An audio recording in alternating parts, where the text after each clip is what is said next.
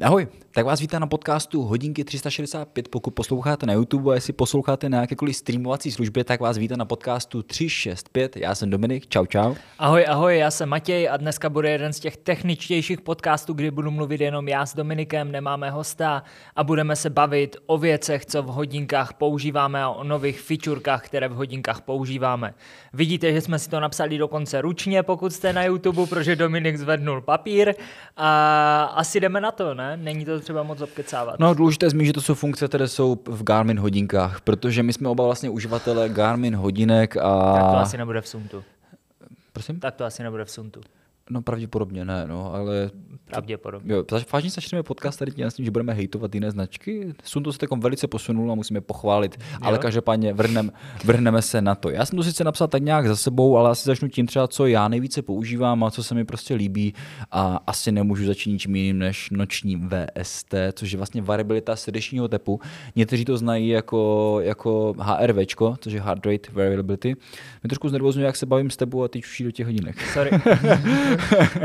Budou tak... zvedat Spotify Premium, to je vole důležité tady říct. jo, ale fakt? no právě proto. ale VST za mě úplně super, protože uh, ono se hodně proklamuje to, že VST je taková jako hodnota budoucnosti, protože už dlouho a dlouho se ve zdravotnictví nebo v meditelných technologiích jako hledalo něco, co by mohlo jako určit strašně moc, jako je vlastně stres organismu, jako je nějaká špatná reakce našeho organismu na cokoliv, na špatnou stravu, špatnou životosprávu, špatný spánek, hodně tréninku a tak dále. A právě super je to VST v tom, že to, to všechno říká. Pokud někdo neví, co je VST, tak to nám tak rychle zhrnu. Je to vlastně uh, milisekundový, milisekundové rozdíly mezi jednotlivými údery srdce, které právě jako naznačují uh, účinnost buď to parasympatiku, anebo sympatiku, kdy sympatikus říká jednoduchou informaci, uteč, zachraň se, prostě to řekněme, jako stresová situace, kdy teda připravuje, nebo naše tělo se připravuje na nějakou jako stresovou situaci. Oproti tomu parasympatikus je právě, když naše tělo v pořádku, kdy je prostě v relaxaci a podobně.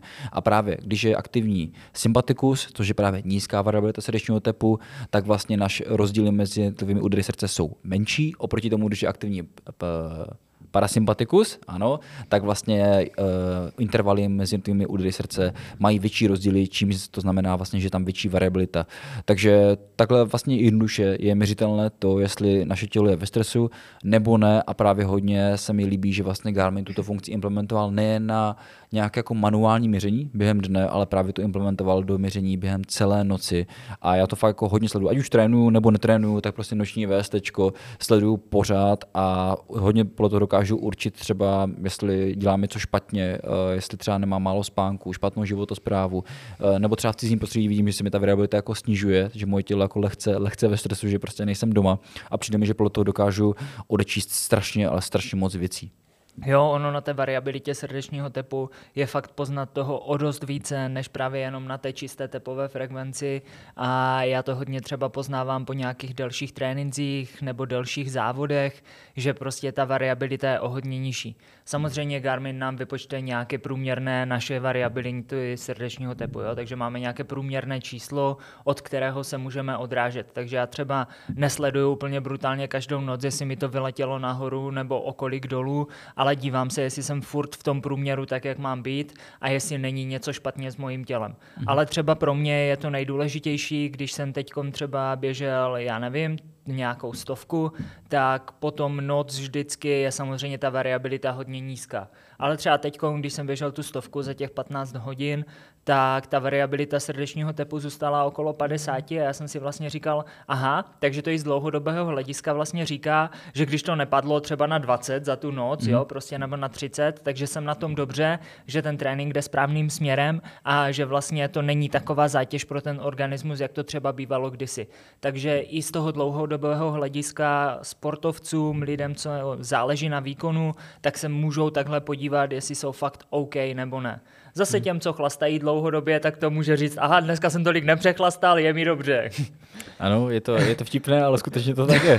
Protože není důležité jenom to, jako má člověk variabilitu, ale jak je ta variabilita jako vyvážená. Mm-hmm. Protože právě ta vyváženost jako ukazuje, že jsme furt jako v nějakých normách a dokonce Gami tady to přesně vyhodnocuje, což jako vždycky sleduje, jestli třeba nejsem jako někde mimo, protože ta nevyvážená je vlastně úplně jako to nejhorší, je naše tělo vlastně každý den jako reaguje trošku jinak a pro něho je to potom jako úplně to nejhorší, co může být.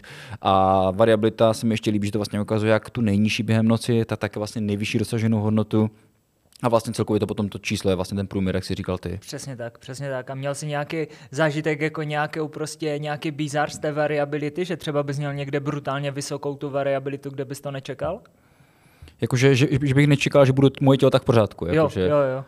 Ty jo, jako, jako mám odzkoušené, to se mi asi jako bude smát, ale, ale že třeba když si před spaním dám třeba jedno pivko, jakože jen tak jako mm-hmm. na chill prostě, tak mám lepší variabilitu. Že, že, že, moje tělo jako fakt nějakým způsobem asi se, protože dlouhodobě mám vlastně problém se spánkem a přijde mi, že to jedno pivko mě prostě hodí, neříkám, že přímo před spaním, jako ne, že bych prostě šel spát a do sebe prostě mrskl půl litr a pak šel spát, ale třeba, nevím, v 8 si dám prostě jako jedno tak na chuť a pak jdu třeba spát o půl 11, v 11, o půl 12, tak to tělo už to jako nějak zpracuje a mě to hodí do takového jako stavu relaxace, cítím se jako dobře a pak to i vidím jako v těch číslech, kdy jo, fakt jako ta, ta variabilita potom je mnohem lepší, než třeba když jdu spát kolikrát jako, to bude jako nějak, nějaký závislák a třeba jdu spát jako bez pivka, tak jsem často jako takový nervózní z toho spánku, což je pro mě přirozené, že jako každou noc spát trošku jako s nervozitou, jestli usnu, neusnu a tak dále. Ozvlášť, už potom jako bdím několik nocí za sebou, tak uh, potom jako vidím, že když si třeba žádný alkohol nedám, tak ta variabilita prostě jako je nízká. Už jenom třeba i z toho stresu, že, že sám se stresu před tím spánkem, jestli se vyspím nebo ne. Tak no, připadá mi, no. že, že právě když jsem to pivko, tak to potom jako spolu taky si koreluje a vidím, že ta variabilita je lepší. A dáš si pivko a je to prostě chill. No. Jo, jo, jakože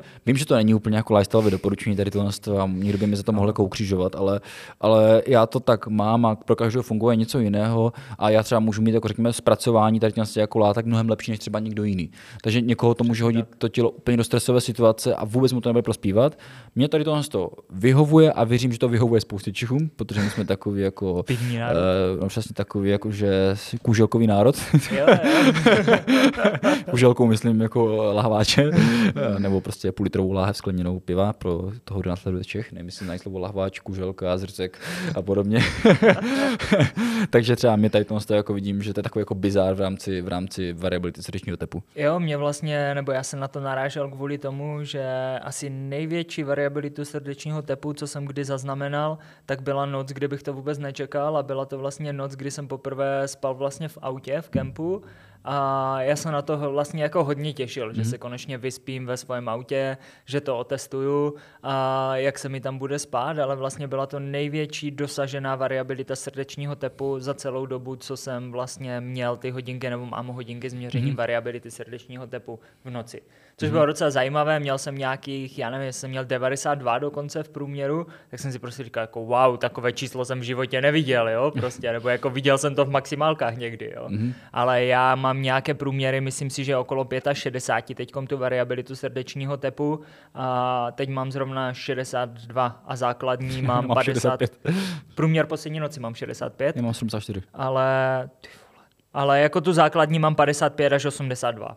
Mm-hmm. Takže, ale včera jsem měl zase těžší trénink, což se mohlo, mohlo podepsat. Samozřejmě hmm. prostě veškeré tréninky, veškeré takovéhle věci se na vás podepíšou a já jsem včera zase po dlouhé době prostě běžel něco málo s převyšením, nějakou jedenáctku a dal jsem tam průměr 4,47, tak samozřejmě hmm. ono se to prostě podepíše na tom těle. Co je super, to jsem tak ještě vysledoval, tak myslel jsem si, že jak teďkom sportu mnohem méně, než bych měl, tak když si třeba skočím jako zaběhat, tak jsem si myslel, že ta variabilita právě bude jako nižší, že to tělo jako ubedu do nějakého stresu, tím se musí se vyrovnat jako s tou zátěží, ale, ale jakože právě mi přijde, že potom tom nějakém jako lehčím tréninku, když jsem to jako skočím zaběhat, prostě osmičku, desítku, něco takového jako lehčího, tak potom jako ta variabilita je vždycky dobrá. Jakože to tělo asi nějakým způsobem unavím, ono, ono potom jako se připravuje právě na tu noc a přijde mi, že ta variabilita potom je právě jako v pořádku a že mi to jako, samozřejmě vypaví se mi endorfiny a tak dále, mm. možná to s tím jako souvisí a to tělo je potom jako, jako lepší, ale přijde mi, že třeba po nějakém lehčím tréninku, neříkám, že po těžkém tréninku, po těžkém tréninku to určitě jako ta variabilita půjde dolů, jako, ale, ale po nějakém lehčím tréninku je to právě příjemné a variabilita je vysoká. Já si spíš myslím, že to je o tom, že kdybys tomu tělu dal jako fakt každodenní zápřah, jako třeba kdysi, že bys fakt trénoval prostě prostě třeba 6 dní v týdnu,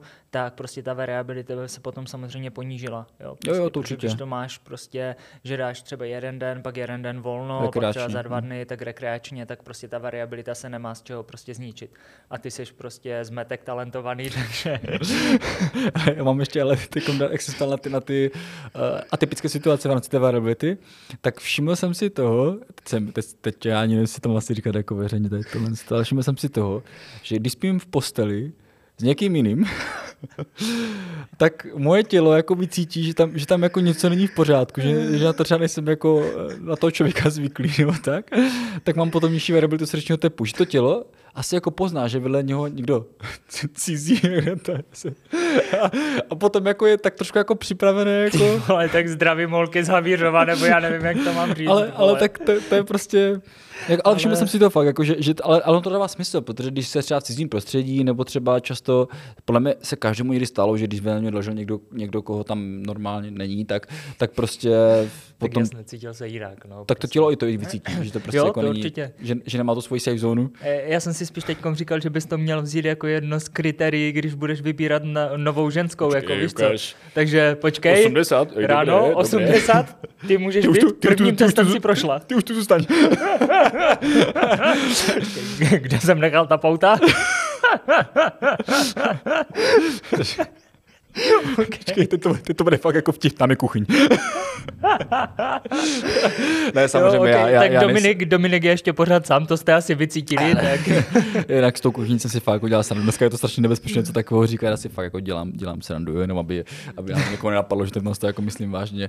Ne, víte, že my to vždycky říkáme nadneseně tyhle ty věci a nic z toho nebereme vážně, takže... Tak jo, můžeme se přesunout něco dalšího třeba. Co, te, co ty jako tak nejvíc používáš teďkom? Eh, já vím, že to tam nemáš napsané, ale já teďkom strašně moc používám nový snímač tepové frekvence, protože jako není to tam napsané, ale ti, co ví, tak prostě v květnu nebo kdy to bylo, vyšly nové hodinky Epix 2 Pro a Fenix 7X Pro, a ten snímač tepové frekvence je fakt geniální. Takže prostě teď už nepoužívám moc hrudní pás, fakt jsem v něm prostě nevyměnil baterku a můžu říct, že prostě na nějaké klasické tréninky i včera byl prostě super přesný. Třeba zrovna včera jsem se fakt na tu tepovku díval celou dobu a věřil jsem tomu, že fakt jsem běžel prostě ty tepy a že to bylo přesně tak, jak mi to psali ty hodinky. Mm-hmm. Takže v tomhle tom já jsem velice spokojený, protože už se můžu podívat a mám na ruce nějaký přístroj, který mi to fakt dokáže změřit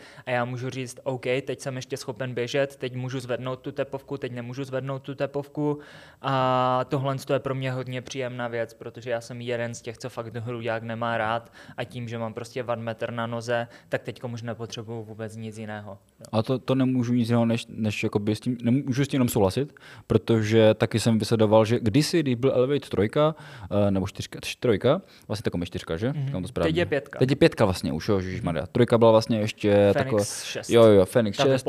Jo, Fenix 7 vlastně měl, to je měl 4 a pětka potom byla pročko, tak uh, musím uznat, že kdysi se mi stávalo, že když jsem běžel, tak prostě jako nějakému neodpovídala ta tepovka jako mému vnímání těla. Že prostě už člověk se jako nějak zná, ví, jak se ano, cítí, v jakých ano. tepech. A já jsem si říkal, ty, já se cítím jako mnohem lépe, než a tady to ukazuje 155, to nemám 155. A teď jako fakt, když běžím, tak v tomu vnímání těla, jak já se znám, jakože, tak mi to odpovídá fakt ta tepovka mm-hmm. a i říkáš ty, jako věřím tomu, že, že ty tepy takové jako reálně mám. Ono tak samozřejmě dokazují i srovnání s pásem a tak dále, že fakt jako ten tepák je jako mnohem, mnohem lepší pro svícení kůže, je skvěle. A nemůžu nic než jako to potvrdit, že no. ten tepák je, je skvělý a Garminu se to fakt povedlo a Core, ještě když si udrželi vlastně takovou výdrž baterie, jakou ty, ty nové proverze Epixu a Phoenixu jako mají, za mě, za mě skvělá práce. Tak on to vypadá jako, že strašně proklamujeme Garmin, ale, ale spíš prostě ze sportovního hlediska jsou ty hodinky fakt výborné a není to, že bychom to proklamovali, jako spíš, že fakt cítím uvnitř, že když to někomu doporučím, tak, tak si zatím stojím jo, a, a doporučuji mu něco kvalitního. Jo, přesně tak. Já jsem byl zrovna jeden z těch, co prostě vždycky říkal, musíte si koupit hruďák, na veškeré záležitosti si musíte koupit hruďák. Tepovka z ruky je fajn v nějakém dobrém prostředí, ale jinak je třeba hruďák. Teď může jediné, co dokážu říct, že když je prostě venku, já nevím, 10 mm srážek za hodinu, tak prostě samozřejmě ano, je potřeba ten hruďák, protože ta ruka prostě skáče a ten řemínek prostě nedrží na té ruce. Jo?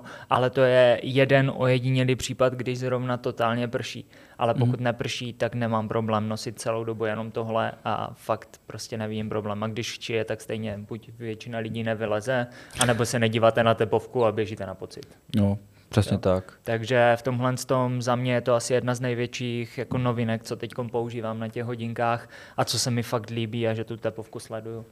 Když jsme u toho hardwareu, tak u něho asi zůstanu. Asi tušíš, co řeknu. Svítilna. Svítilna? Let svítilna co se dostalo vlastně do hodiny Garmin před rokem a půl, mm. když vlastně vycházely Fenixy sedmičky, nebo 7X teda v té době, uh, tak za mě jako od té doby, co to vyšlo, tak furt to všude říkám, jak je to super a každému, komu to ukážu, tak hned říká, ty to, to, je skvělé tady to, a já to ne, já fakt vlastně na to nemám nic jiného říct, než jo, fakt je to skvělé. Mm-hmm. Protože jak z hlediska bezpečnosti, tak z hlediska nějakých praktických věcí jako na bázi jako denních úkonů svítilna je za mě jako úplně, úplně parádní a fakt ji používám každý den, bych si asi jako dovolil říct, mm-hmm. a mhm. najde si využití na čundru, na festiáku, najde si využití jako úplně všude a fakt, jako, až, to, až už to nebudu omílat, je to prostě perfektní věc. Ne, já, já to ještě trošku budu omílat, protože já jsem třeba ze začátku používal jenom prostě klasickou svítilnu, jenom to žluté světlo nebo to bílé, co tam je a teď jsem si hodně zvyknul to prostě v režimu noci přepínat na červené a svítím jenom červeným, protože fakt prostě ty oči na to červené reagují úplně skvěle a rozhodně líp než na to klasické světlo, i když jdeš na záchod nebo něco a fakt je to parádní věc, jo, ta mm. svítilna. To samé fakt se mi stalo, že jsem jel jednou na kole, zatměl jsem, hodil jsem to prostě na zadní sedlovku, nechal jsem to blikat červeně a fakt mě šlo vidět aspoň ze zadu. Ano, neměl jsem přední svítilnu, neměl jsem vůbec nic, neukamunejte mě, ale ze zadu jsem byl, osvítil. Není to povinná výbava nahoru? Zdravíme policii České republiky. Já bych to řekl takhle, ale... ale to červené světlo je super v tom, že, že neoslňuje i ostatní okolo tebe. Ano, to je ano. vlastně jako prapůvodně jako asi důvod eh, červeného světla, že prostě ne, že je dobré pro oči, ano. ale hlavně proto, že když svítíte prostě třeba na tom čundu a chcete si někde posvítit do batohu, tak prostě každému nesvítíte do pisku a to bylo takové hezké ostravské, že do pisku. Každému nesvítíte do pisku. Eh, ale prostě neoslňujete a je to příjemné i pro to okolí. Takže... No a v tomhle tom ještě by tam třeba Garmin klidně mohl nechat tu funkci, že třeba přes den by to svítilo, já nevím, do 21.00 prostě klasicky a potom by si to samo přepínalo prostě automaticky do červeného světla. Myslím si, to... že to není takový jako přepínač, prostě problém doprogramovat, že to je taková featureka, která by tam mohla přibýt, protože to by mě hodně bavilo, protože bych to nemusel přepínat ručo. Mm, to, to nevím, jestli by úplně fungovalo, protože si myslím, že zrovna jako intenzita svítilny je něco strašně subjektivního. Intenzita a... jo, ale červené světlo se nedá nastavit intenzitu. Jo, to je pravda. Aha, to je, to jo, to máš pravdu. Já si myslím, že myslíš jako intenzitu svícení. Ne, Pokud ne, myslíš jako ne. Eh, výměna červeného za. Přesně tak. tak. to jo, to je jenom super. To je to, to, jenom to, je, jenom to je za mě... to prostě automaticky přeplo, že když dáš prostě dvojklik do 21.00, tak to bude žluté, když dáš nebo, dvojklik nebo, po 21, tak červené. A nebo třeba dvojklik bílé světlo, trojklik červené světlo. Hmm, taky, není špatné, taky není špatné řešení, že vlastně jako bys sám vybíral podle toho, jako co zrovna potřebuješ. Přesně uh, tak. To by mi třeba šlo super. Jo, to by no, šlo docela. Garmin ne? Doufám, že někdo sleduje z Garminu. Určitě nás sledují vývojáři z Ameriky. Jo, přesně tak, přesně tak. Máte doporučení tady od nás. Měli bychom začít asi anglicky, ale v tom případě, protože nám nebudou rozumět. ale ještě když k tomu jako dodám to, tak vlastně Epic si teď udělali ten Redshift mod, což taky musí být super. A to je jedna z malá věcí, co se mi fakt líbí na těch hodinkách. Jo, Nevím, jestli to používáš, ale... Jakože Vím, že to tam je, přijde mi to super, protože mi to přišlo super už vlastně v Apple Watch Ultra, v kterých se to objevilo podle mě jako úplně v prvních hodinkách, mm-hmm. uh, ale upřímně to jako nepoužívám, protože nevím, přijde mi, že ve večerních hodinách ty hodinky jako až tak neřeším jo, jo. a vlastně jsem si jako nikdy našel úplně důvod to, to, to používat, mm-hmm. aby řekl pravdu, ale Určitě je to super. Zdravím a Lukáše Tomčíka, teď mi totiž telefonoval. tak jo, jedeš dál, ty máš takom další. Já mám teď další, co bych já vyzdvihnul, tak asi i nová možnost mapových podkladů, protože ano, přibyly tam vlastně ty mapové podklady s tím shadem, kde jde vidět, kde je více kopců, kde je méně kopců, není to dostupné ještě úplně všude, to je sice fajn, ale přibyly tam další jakoby mapové layouty, když to tak řeknu, protože buď můžeš mít mapu na polovinu a druhou polovinu můžeš mít klasické okna, což se mi hodně líbí, a já mám teď nastavenou takovou prostě červenou teda klasickou mapu a kolem toho černý vlastně ten okruh a v tom černém okruhu máš třeba buď prostě informace z trasy nebo informace časové a takovéhle. Mm-hmm. To se mi hodně líbí, můžeš si nastavit ty informace. Teď, když jsem běžel ten dlouhý, dlouhý projekt, tak to bylo prostě super a měl jsem tam prostě napsané to, co jsem potřeboval, podíval jsem se na tu mapu, podíval jsem se na kroužek, všecko mi prostě licovalo. Mm-hmm. Takže za mě tohle to mám rád, používám to teď často a nevím, upřímně, i když jsem měl puštěnou skoro celou dobu mapu na, té, vlastně na tom projektu, což bylo nějakých 15 hodin, tak já nevím, jestli mi to vzalo nějakých 20% z baterky, takže mm-hmm.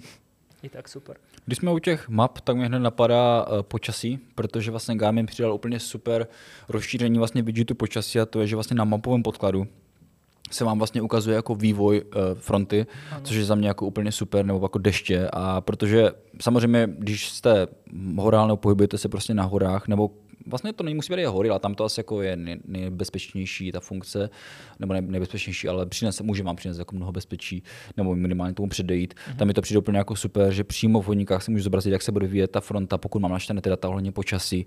A vlastně je to taková jako blbůstka, ale mi se líbí, že právě Game myslí na tady jako detaily, protože mi to přijde jako, jako fakt hodně, hodně praktické. Někdo na horách, kdo prostě nechce zbytečně vytávat telefon nebo tak, a se podívat, jak se to bude vyvíjet, tak jenom prostě udělá dva kliky a vidí tam přímo vývoj té fronty za mě jako perfektní a Garmin se tady to jako musím vynachválit a myslím si, že jsou, pokud pomenu třeba Apple a Samsung, kteří to můžou kombino, uh, suplovat nějakou aplikaci třetí strany, mm-hmm. tak si myslím, že Garmin z hlediska jako přímo zabudovaných funkcí už od výrobce je podle mě jako první. Uh, a zase nemám k tomu už co říct, protože je to prostě perfektní funkce, hotovo. Je to super, já jsem si myslel, že to využívat třeba nebudu, ale hned když jsem byl prostě v Tatrách na soustředění, bylo hnusné počasí, tak jsem se podíval, jak jde fronta, jestli nás to zasáhne nebo ne a krásně to fungovalo, takže mm-hmm. já jsem byl hodně spokojený s tímhle. S tím. Jako jediné, co, to, co si budou být pro mě lidi problém, tak spousta lidí používají jiné, jiné databáze, které třeba věří více, jako jsou třeba norové a tak dále, tak vlastně v uh, pohodě naštou si jejich webovky a tam třeba tomu věří víc,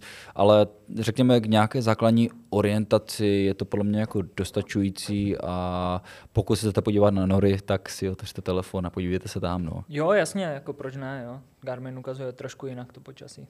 Tak jo, jdeš dál, já jsem pojď. Nebo vlastně můžu jít dál, já jsem to tak nějak navázal na tebe na té mapové podklady. Já můžu zmínit třeba dynamiku ze zápěstí, protože asi se mnou bude souhlasit, že měření dynamiky dává největší smysl prostě přímo z nohy, Jo. Druhá verze je prostě pevný bod na trenkách, jakože pod, pod, anebo potom jako pod, ne pod, anebo potom jako hrudní snímač, protože k tomu, aby to správně měřilo tu dynamiku, tak je potřeba mít obzvlášť u vertikální oscilace, eh, nebo třeba měření vatů a tak dále, jako samozřejmě dává největší smysl mít ten pevný bod, eh, ale musím uznat, že nějaké základní orientaci, třeba nebo vylepšení se z hlediska ekonomiky běhu, mi to přijde fajn. Protože já třeba, uh, samozřejmě, běhám teď sporadicky, ale i tak furt jako myslím tak nějak na tu ekonomiku běhu, protože nechci zapomenout to, jak běhat jako správně, ačkoliv ty svaly prostě jako ochabují a ta technika se zhoršuje, tak ale baví mě, že když třeba jdu sem tam běhat, tak sledovat si minimálně vertikální oscilaci a snažit se mít ten vertikální poměr jako co nejlepší, abych prostě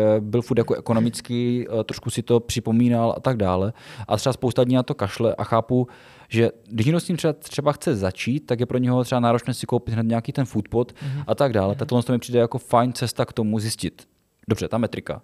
Přijde mi fajn, nepřijde mi fajn, uh, chci se podle toho řídit, nebo třeba vidí, uvidí nějaké zlepšení a pak třeba to chce posunout ještě o kousek dál, tak třeba nějakému jako základnímu odražení se, jako z hlediska jako ekonomiky běhu, tedy dynamiky běhu, mi to přijde fajn, uh, ale potom řekněme, pokud to chcete fakt jako exaktně, tak vidím, že prostě když uh, běžíte na horách, tak ta dynamika z toho zápěstí prostě jako k prdu, protože já nevím, přeskočím prostě, změní se mi trošku karence, změní se terén a všechno, nebo zbíhám, tam to absolutně začne jako ztrácet smysl ta, z toho zápěstí.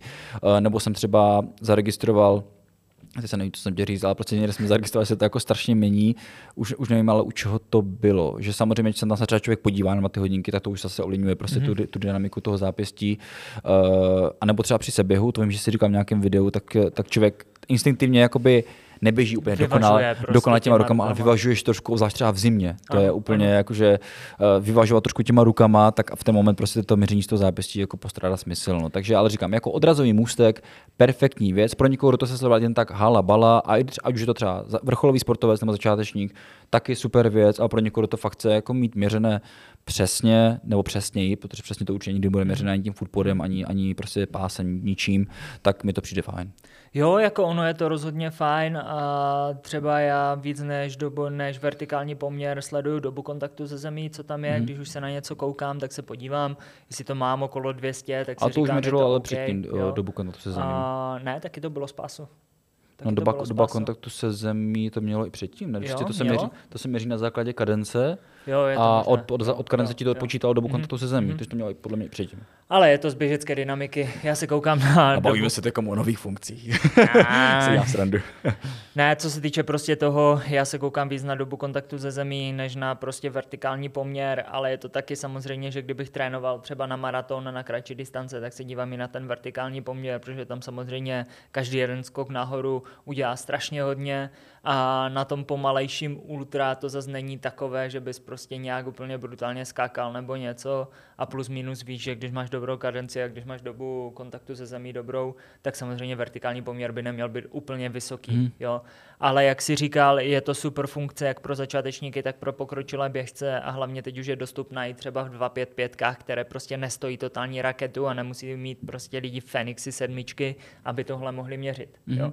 Takže mně prostě přijde, ano, čím více těchto funkcí tam přidají, tím lépe pro zdraví toho člověka a lépe pro to, ať ten sport vlastně, ať se jim neznelíbí ten sport. jo. Hlavně asi ti nak- nakazí pohybový aparát Přesně a snaží tak. se běhat jako co nejšetrnějším způsobem. Ano, prostě. ano, Takže určitě, jako, jo. určitě. Takže v tomhle tom já souhlasím a ne každý si musí hned koupit nějaký wattmetr nebo něco, aby si to měřil od začátku úplně přesně. Jo. Mhm. Hlav, Takže- hlavně, hlavně třeba je to fajn, že někdo nechce prostě řešit veškerá čísla a všechno. A třeba jsem tam by ho zajímalo, jak vlastně, jak si vlastně vede, Mhm. tak mi to přijde fajn, že mu to prostě měří a může se to potom jako na to se podívat podle libosti a nemusí si kupovat další příslušenství, když ho to teda zajímá jako nějak aspoň zhruba. Jo, Jakože, jo, jo. jak vlastně si vede s tou dynamikou běhu. Hele, já vím, že to není asi úplně stoprocentně nejnovější funkce, co je, ale prostě já furt říkám, že je super, že tam je třeba vatáž, jo, v tomhle tom.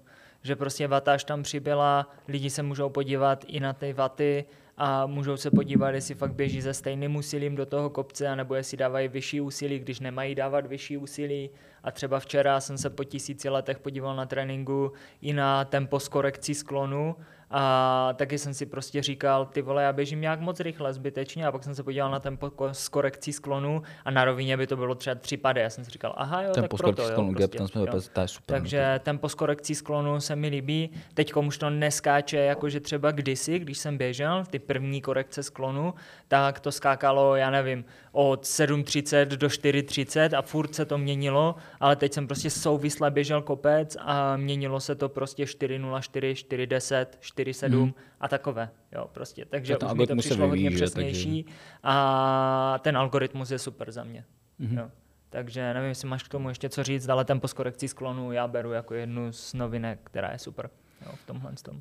No když jsme u těch super novinek, tak nevím, jestli to je úplně novinka, ale my to uhonosíme tu funkci docela často, uh, přípravnost tréninku. Jakože líbí se mi, že že někteří výrobci vlastně nabízí spoustu čísel, jako třeba Koros. To je, jakože oni fakt jako z hlediska nějakého výpočtu jsou, jsou velice dobří, ale už třeba podle mě mají trošku problém s nějakou prezentací, pochopitelnou prezentací mm-hmm. jako těch dat. A líbí se mi, jako, že Garmin se potom snaží jako všechno převádět na stupnice od nuly do stovky, nebo pokud je to nějaké číslo, tak je to vždycky jako vyjádřené nějakým jako pochopitelným způsobem. A právě přípravnost tréninku mi přijde jako úplně super, že vezme veškeré měřitelné hodnoty, které souvisí s tréninkem, které ty hodníky mají, což vlastně můžu asi zmínit prostě poslední spánek, noční VST, doba regenerace, tréninkové zatížení, uh, Historie spánku. historie spánku, vyváženost stresu, no. VST, uh, historie stresu. A vlastně toto všechno vezme v potaz a potom vyjádří číslo od do stovky, vlastně jak moc jste připravení jako na, na trénink. A tady to mi nepřijde jako dobrá funkce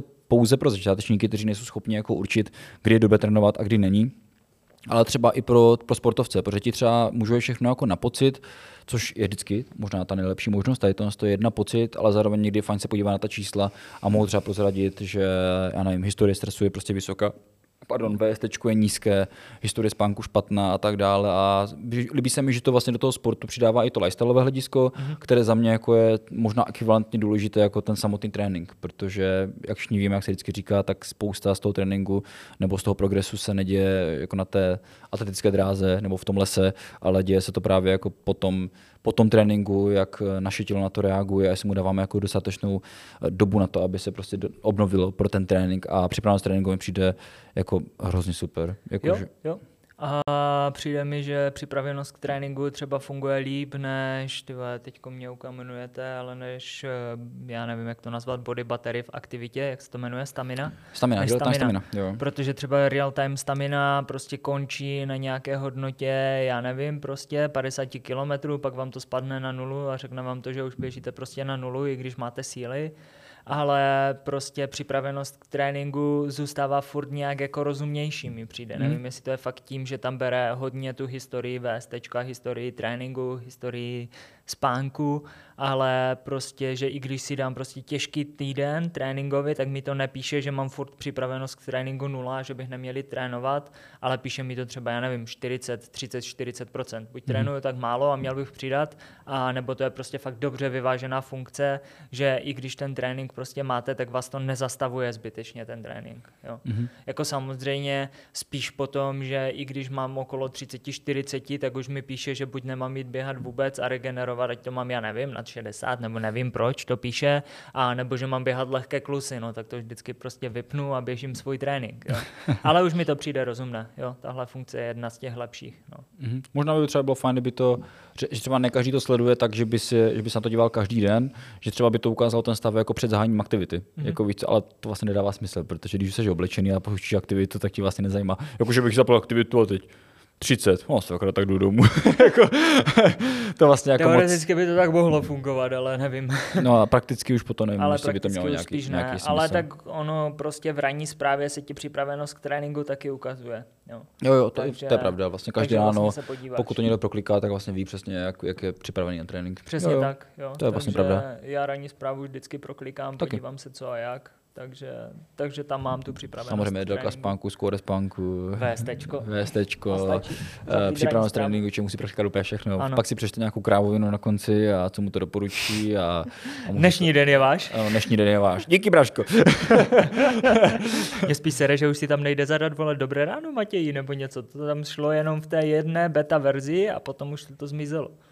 Nebo třeba, že bych si mohl definovat třeba týden dopředu, co tam chci, aby mi to napsal. Že? Pak... Nebo nechat nějakou kamaráti, to napíše. Kdyby se třeba objevilo, dobrý den, ty Chápeš? jo, ok, ok, tak každý to má jinak, co tam chce napsat, nevím, ale pohoda. Nebo třeba nějaký vtip by se mi tam líbil. Ano. ranní vtip. Ranní zprávy musí být ranní vtip. Ranní vtip je dobrý. Že? Ale už ti to aspoň popřeje k narozeninám, no to už jsem si taky podíval. ale pojďme asi dál, pojďme teď k nejnovějším funkcím, co právě přibyly s nejnovějšíma Phoenixama a to je teda skore vytrvalosti a skore do kopce, to je prostě další funkce od 0 do 100 a mně se líbí... Mm, dost to právě, ne? No dobře, no tak skore do kopce je od 0 od nuly do, do nekonečna.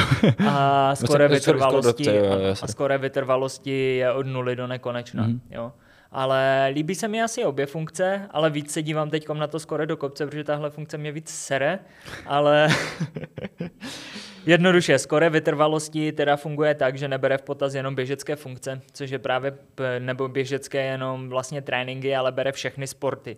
A samozřejmě tím, že se jedná o vytrvalost, tak je lepší, když tam máte prostě tréninky od hodiny nahoru, kde ta bonifikace za ten trénink je větší. Ale je jedno, jestli jezdíte na kole, jestli jdete na procházku, nebo jestli, já nevím, si jdete zaplavat nebo zaběhat. Samozřejmě potom vám tam napíšou hlavní faktory, které ovlivňují vaše, vaši vlastně vytrvalost. Většinou často to jsou tři faktory a napíšou vám i ten hlavní sport, který to ovlivňuje. A podle toho máte samozřejmě skóre. Jo?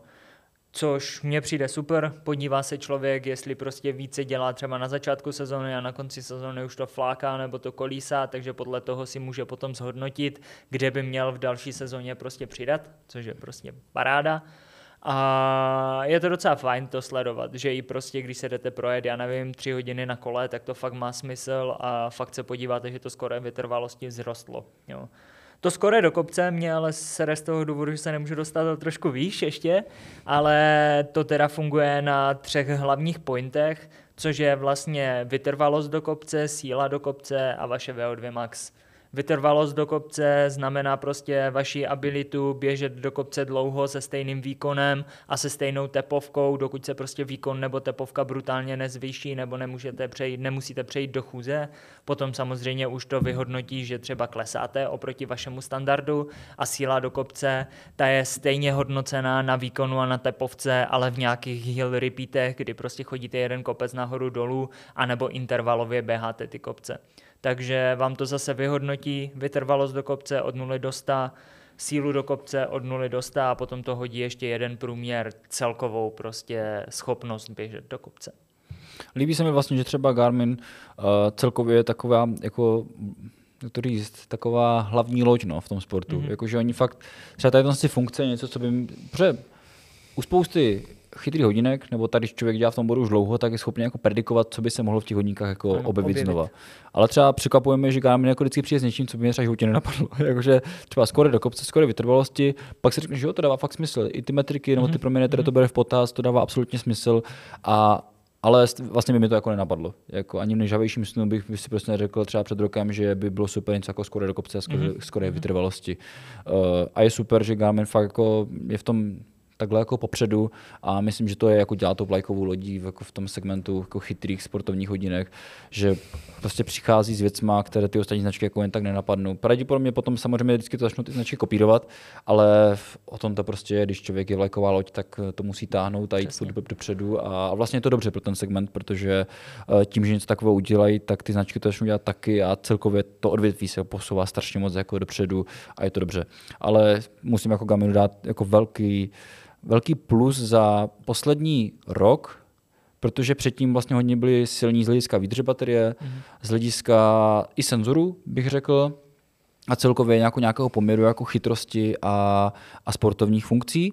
A teď mi přijde, že z hlediska těch funkcí udělali jako obrovský krok ku předu. Nevím, jestli to je tím, že prostě třeba mají větší budget na to, aby na, to, aby na tom pracovali, protože samozřejmě hodně se posouvají dopředu, mm-hmm. ale myslím si, že že je to třeba i nějakým jako uvědomením si jako toho, kam budeme směřovat jako značka.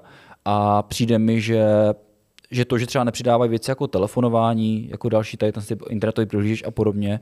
A právě pracují na těch funkcí, tam přijde, že si v té, v, tam prostě jako řekli, hele, pojďme jako pracovat na tom, že jsme byli vždycky jako dobří, neli nejlepší. A to je právě jako to sportovní odvětví a přijde mi, že to potvrzují a, a pojedou tak už jen dál. No. Jakože, a pak jo. tam budou přidávat samozřejmě funkce, které už budou takové jako stěžení, že ten trh si o to žádá, mm-hmm. jako třeba pravděpodobně telefonování, můžeme asi očekávat dřív nebo později. Jako i, těch, i v těch outdoorových modelech pro hlediska bezpečnosti to dává smysl i těch, i těch sportovních hodinkách, ale myslím si, že to fakt jako tím uvědomím si, kam, jsme, tam, kam chceme směřovat. Já ještě k tomu dodám jenom to, že vlastně podle mě třeba Garmin čekal, až bude schopen měřit watt metr ze zápěstí, až bude moci hmm. měřit waty ze zápěstí a ty funkce některé jsou na tom postavené. Jo.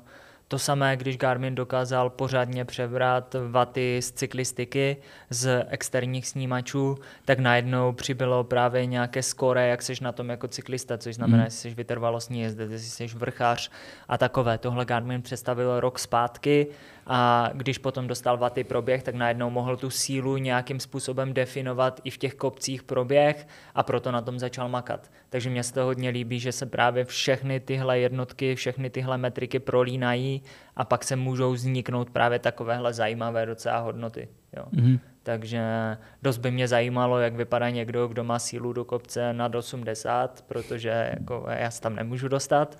Takže, takže v tomhle tom ano, já si myslím, že Garmin půjde dopředu furt v těch sportovních funkcích a jak si říká, jestli tam přibědou nějaké lifestyleové funkce, tak, tak to uvidíme kdy. Co tak hlavně ty lifestyleové jako souvisí, eh, myslím lifestyleové jako tím myslím zdravotní funkce, tak se souvisí už s tím, s tím tréninkem. Ty chytré funkce potom samozřejmě se tam budou objevovat, ale myslím si, že, že Garmin to bude trošku, trošku přiškrcovat, protože samozřejmě tyto chytré funkce potom ovlivňují výdrž baterie, která pro ně je jako hrozně důležitá a, a vlastně je to taková jako jedna z těch nejdůležitějších, nebo je to jeden z nejdůležitějších, nejdůležitějších parametrů prostě té značky jako, jako obecně. Jo, tak Takže... já si určitě myslím, že Garmin už třeba nějaké prototypy asi má, které umí telefonovat nebo, L, nebo LTEčko, nemůžeme být blbí a nemyslet si, že na tom nepracují, hmm. ale podle mě furt čekají do té chvíle, dokud tam nedostanou baterku, která to dokáže uživit strašně dlouho.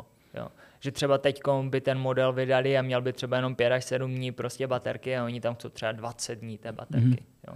Protože v Gami vlastně to dělá už čekom pořád. Myslím si, že třeba s tím telefonováním dlouho čekali na Venu 2+, mm-hmm. protože nebyli schopni postavit hodinky, které by vydržely 11 dní a pak se jim to nakonec povedlo. Ano. Že, že to dokázali a, a myslím si, že, že oni by prostě z hlediska nějaké, možná i reklamy, nebo já nevím, mm-hmm. prostě, tak by nikdy nevydali hodinky, které prostě vydrží tři dny. No, a, přesně, přesně. a ozvlášť teď, třeba když, jsi, když jsi byly takové hodinky, které takhle vydržely, a pak si myslím zase jako uvědomili, že ne, to nemůžeme stavět. Hele, takové hodinky, jako třeba Venu SQ první přesně, generace, přesně, nebo Vivo no, Movie ano, a takové. Ano. Takže... A ono to hlavně asi je i teď tím, že prostě Garmin sám vydává prostě většinu času oficiální statement, my měříme hodinky prostě na týdny až měsíce a vy na hodiny, tak teď nemůžou vydat hodinky, které vydrží stejně, protože Jasné. by si udělali takovou ostudu, že by to byl průser, jo, prostě.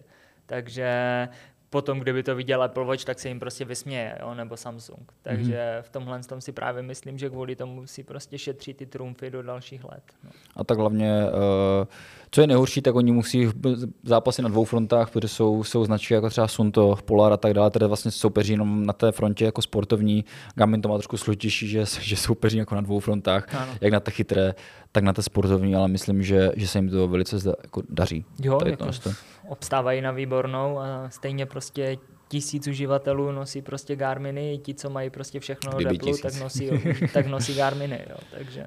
Tak jo, asi bychom to s tímto mohli ukončit, protože Můžem. jsme probrali, myslím, úplně všechny funkce, jenom se tak rychle podívám, jestli jsme na něco nezapomněli. Jo, widget, health, uh, no prostě vám to tam zhrne všechno lifestyleového, co, co měří hodinky. Ušetření ale, prostě. Ano, ušetření prostě seznamu v hodinách uh, widgetů.